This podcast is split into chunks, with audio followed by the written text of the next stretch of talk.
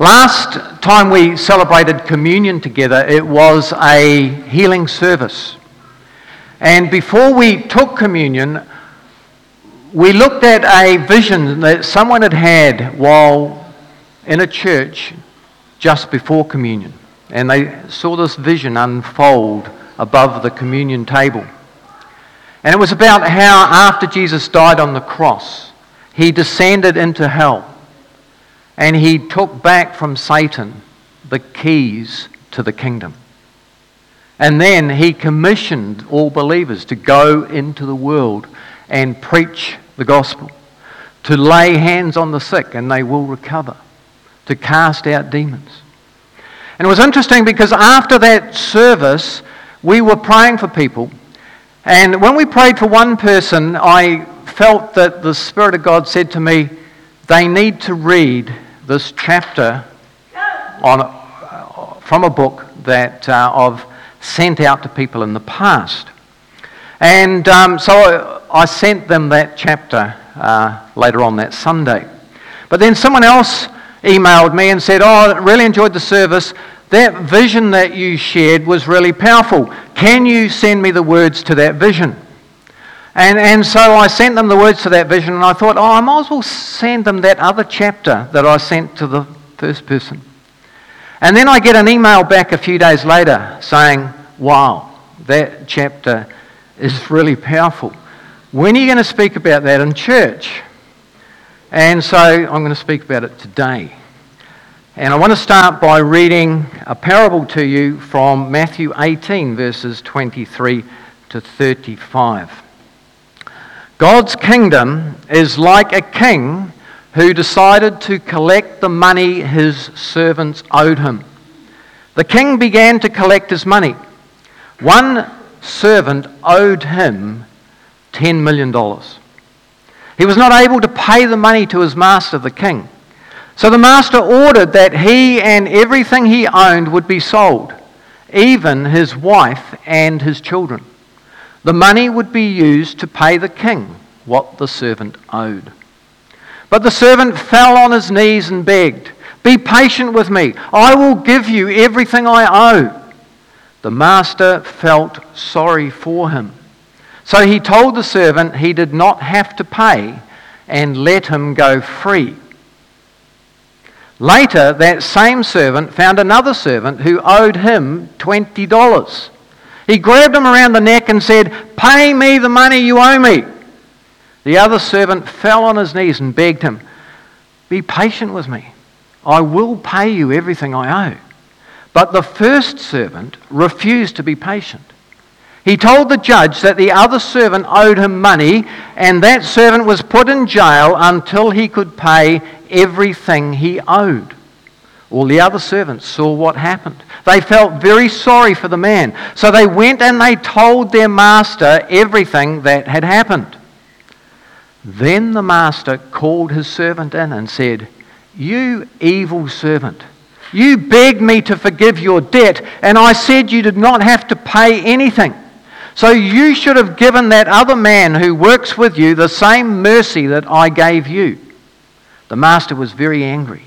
So he put the servant in jail to be punished. And he had to stay in jail until the king could pay everything he owed. Okay, uh, then it says, The king did the same as my heavenly Father will do to you.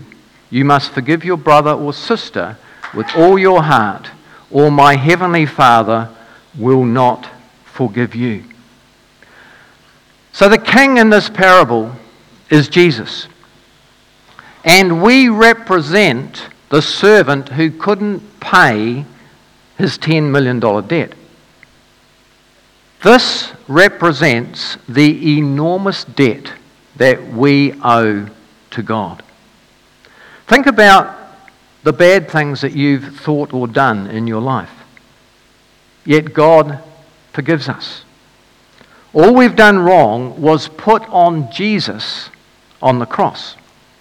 Galatians 3, verse 13 says, Christ has redeemed us from the curse of the law. That should be on the screen um, being made a curse for us. Galatians 3:13. So Jesus was made a curse for us. He took our punishment on the cross. Jesus loved us so much that he cancelled our debt of $10 million on the cross. Yet the servant, forgiven in the story, wouldn't forgive the man that owed him $20. That verse 25 is expressed a wee bit differently in the King James Version. So, can we have that verse again? It says, He was angry and he put him in prison. Now, in the King James Version, it says, delivered him to the tormentors until he paid all that he owed. This is how my heavenly Father will treat each of you unless you forgive your brother or sister from the heart. Now, tormentors are things that oppress us in our lives. If we don't forgive the people that have hurt us, things like anxiety, migraine, insomnia, ulcers, fears, and sickness can come upon us. And we can't pray for healing for them if we are still harboring unforgiveness in our heart. Jesus is bound by his word, and resentment and unforgiveness results in us being handed over to the tormentors.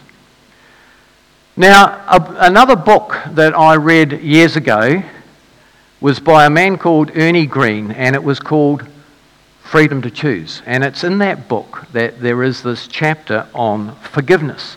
And in this book, he shares many, many testimonies of healing. And, I, and there was a time years ago when we read that book and we ministered in the way he describes in this book and we saw the same things happen. There's a danger when you share testimony because it's very easy to glorify self rather than God. And so I'm going to tell you some of the things that he talks about in his book that happened when he prayed for people. He says that he was taking a meeting when a woman said, I have a goiter. Please pray for my healing. As he prayed, a nasty voice spoke out of her, saying, I don't have to let her go. She's got hate in her heart. Then Ernie started praying in the Spirit, and the Lord said, Mother and sister in law.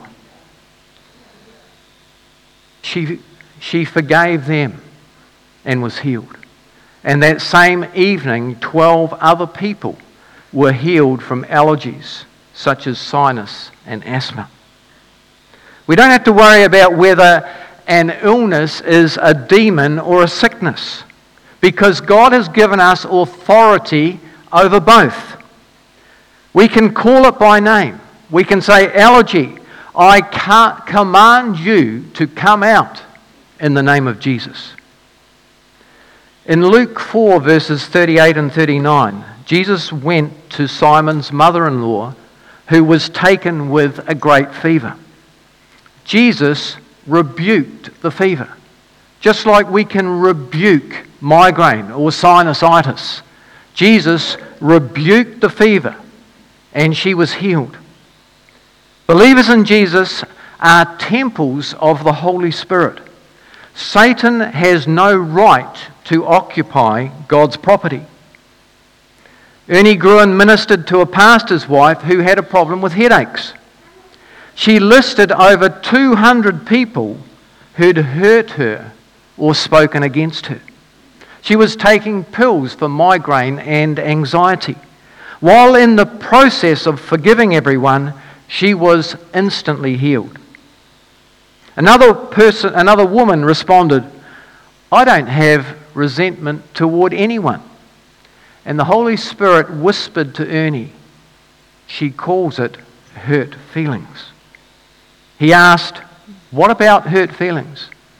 She said, Hundreds of people have hurt me. God's Spirit is love.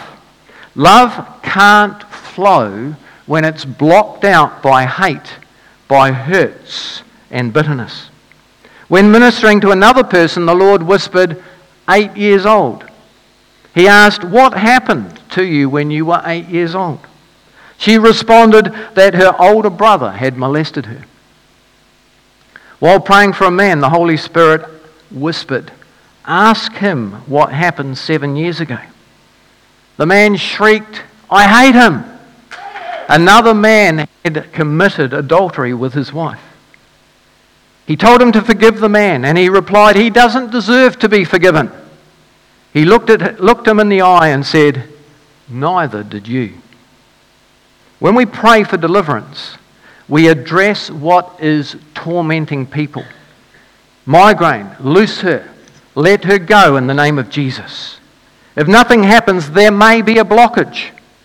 It's impossible to get a person free who has hate in their heart. So we command spirits of resentment, bitterness, and unforgiveness to come out in the name of Jesus. When we've forgiven everyone, there'll be nothing left in our hearts except love. You know, it's interesting. There are the two main commandments are love the Lord your God with all your heart. And the second commandment is to love our neighbor as ourself. If we can, if we can obey both of those commands, we will obey all of the commandments. Satan doesn't want us to walk in the Holy Spirit. He wants to block out the Holy Spirit. And the easiest way for him to get us out of relationship with God, where we can hear those quiet whispers of the Spirit, is to cause resentment in our life. And we will all encounter, particularly if you're in ministry, you will encounter difficult people. And you cannot afford to walk in resentment. That if you have a problem with a person, you have to release that person to the Lord. You have to forgive that person. Otherwise, you will be blocked up in your spirit. It's not easy to forgive someone who doesn't deserve to be forgiven. But that's what Jesus did for us on the cross. Instead of being full of God's love, we can be full of resentment, irritation, bitterness. But love is forgiveness. The nature of evil is hate. The nature of sin is hatred.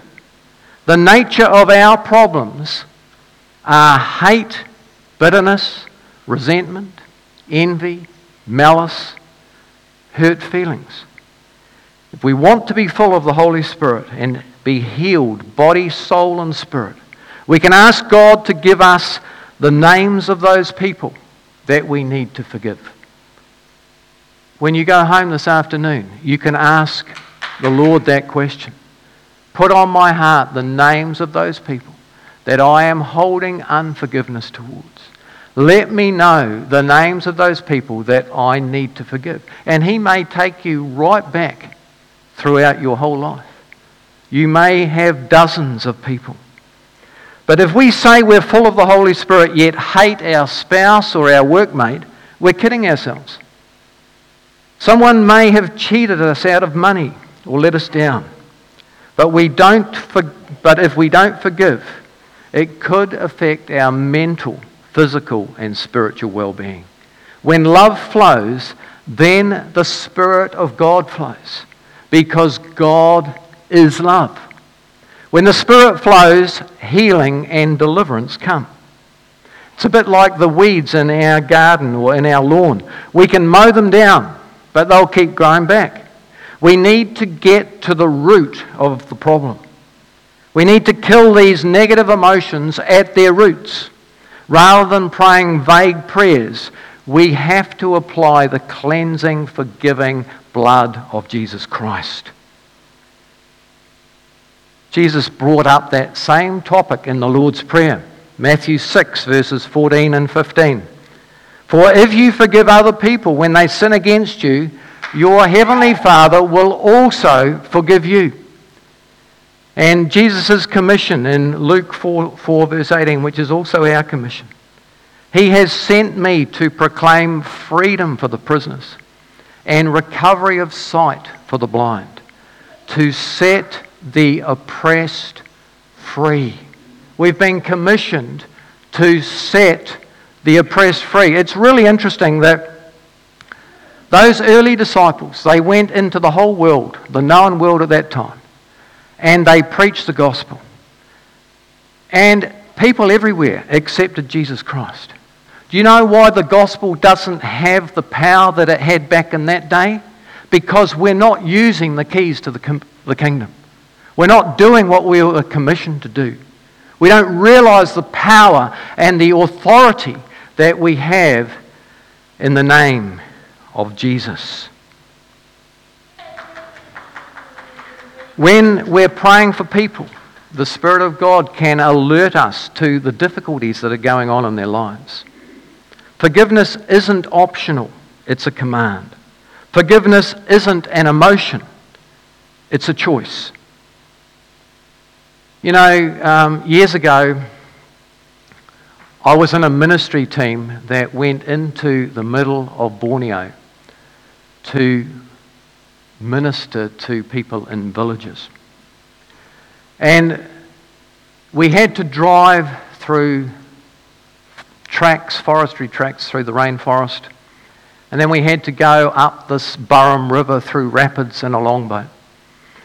And finally, we get to the first village that we're taking meetings in. And it was a beautiful place. It was right by the river. And that evening, the whole village turned up to church. We had a, a wonderful worship time. And I was the speaker. And I was, I'd been praying, Lord, what do you want me to share with these people? And you know, in the rainforest, the tallest tree is the Meranti tree. But the main food tree in the rainforest is the fig tree. Now, when the fig tree is ripe, all the animals in the jungle, the birds, the insects, the animals, will come and eat figs. And after a hornbill, which is a native bird to uh, Sarawak or Borneo, um, Kalimantan, after they've had a big feed of figs, they will fly to the top of the Meranti tree and roost. And while they're roosting at the top of the Meranti tree, they will drop the seeds of the fig. And those fig seeds will germinate. And they will form a vine that will go down that massive tree all the way to the ground. And when it reaches the ground, that seed will implant in the ground, and then that vine will thicken. And they call trees in the jungle strangler figs because the fig tree has taken over a normal tree. And this is an example of a strangler fig. This is a tree that is covered in vines from the fig tree. Now, that starts as a very, very thin vine. You could break it. But once it, they get to that size, it will crush the tree, it will kill the tree. It's a bit like a python that can swallow, uh, squeeze and swallow a person. And so the original tree dies and becomes a fig tree.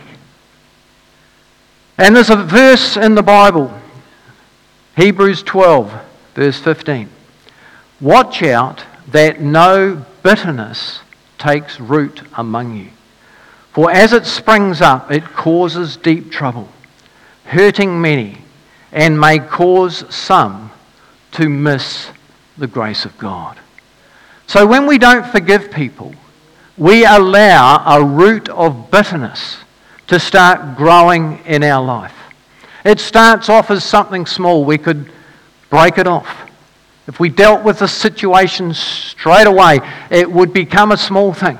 But if we don't deal with it and we allow it to continue to grow, ultimately it will become like a strangler fig and it will become a major stronghold in our lives.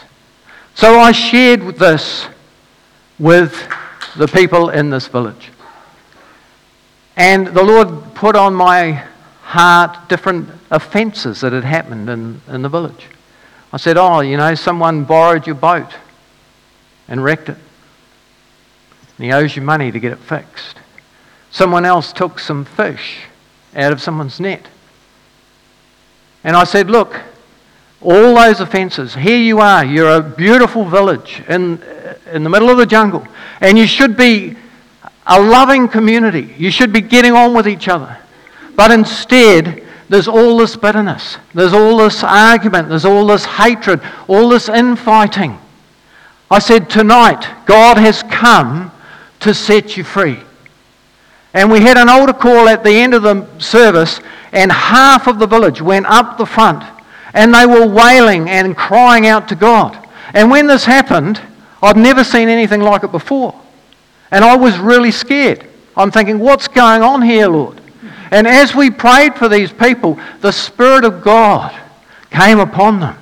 And instead of wailing and screaming, they started sobbing and they poured out their heart to God. And there was an incredible move of God in that place that night. We ministered until midnight. And then it was time to go and get some sleep. And I walk out of the church building, and we were being put up in the pastor's house. And there's a guy comes up to me, and he says, Look, my father wanted to come to the service tonight, but he's had a stroke, and he really needed to hear what you, what you shared about. Can you come and pray for him now? And I said, Look, these are the key verses that I talked about tonight. You take them, you discuss them with your father, and if he wants prayer, come and get me in the morning. And so we go off to bed. And I'm lying in bed and I'm really troubled. My mind is going 100 miles an hour. And there's a verse that I'm thinking about this verse and I think I need to read this verse. And, and I'm trying, uh, but then the generators went down and there was no light in the whole village and I couldn't even read my Bible. And I'm sort of thinking and pondering and meditating, and I probably did get a, a wee bit of sleep. But in the morning, I, when the light came on, I opened my Bible and I found this verse from Mark chapter 11, verse 20. This was random. This, I opened my Bible, and the very first verse that I read was this. It said, In the morning, as they went along, they saw the fig tree withered from the roots. Now, when I read that verse, I broke down. And I felt the hairs on the back of my neck stand on end. And I'm thinking, gosh, God, what's going on here? And then we went out, and here's this guy waiting to see me. So we go to minister to his father. His father said, well, he, he, he didn't speak very well, but his son was talking for him and said, Look, my father used to be the head man of this village. But he had an argument with my older brother. It was over land. And they had such a big argument that my father put a notice in the newspaper saying that such and such is no longer my son. He disinherited this guy. And not long after that, he had a stroke that had disabled him. And so we said, Look, you've got to forgive your son. And he forgave his son and he forgave everyone else that had taken the wrong side. And there was this amazing sense of forgiveness in this home. And so we prayed for him, prayed for his healing, prayed that God would refresh him and heal him restore his life. And then later on that morning, we left to take the boat on to the next village. And the whole village had turned up to wave us goodbye. And we had that sense that God had been restored as God of that village. That those relationships had been healed, that God was back on the throne. You know, some churches can be like that, like a village where you've fallen out with each other and you're not getting on with each other, you avoid each other. But you know, when we come back into relationship, when we ask for forgiveness, where relationships are restored, that just opens us up to the Spirit of God. We've been studying revival in our revive sessions every second Sunday night. And we would love to see revival come in this church, in this town. But clearing up those roots of bitterness is a key to enable revival to happen. So you may also have a problem or a need that Jesus can help you with today. Forgiveness with humility releases us from the grip of the tormentors. Then the blood of Jesus can bring salvation and healing into our lives. James 5, verse 16 says, Confess your sins to each other and pray for each other so that you may be healed. Confession breaks the yoke of sin and it allows the Holy Spirit to lead us and guide us in our lives. As we walk with God and with each other, we have victory over the forces of evil. Romans 6, verse 6 tells us we know that our old sinful selves were crucified with Christ so that sin might lose its power in our lives. We can break the power of sin in our lives when we are crucified with Christ, when we yield to God and Jesus and the Holy Spirit. So we're going to come into a time of communion. And this will also be a healing service. And so I've got a prayer on the screen that I want to pray over you. But as I pray, as I pray this prayer, I want you to follow it. And um, if you agree with it, agree with it. And then I believe that God will take you on this journey where He will bring names of people that you need to forgive. Maybe there's no one, but maybe there's just one or two. And if you can release those people, then you will be released from your torment.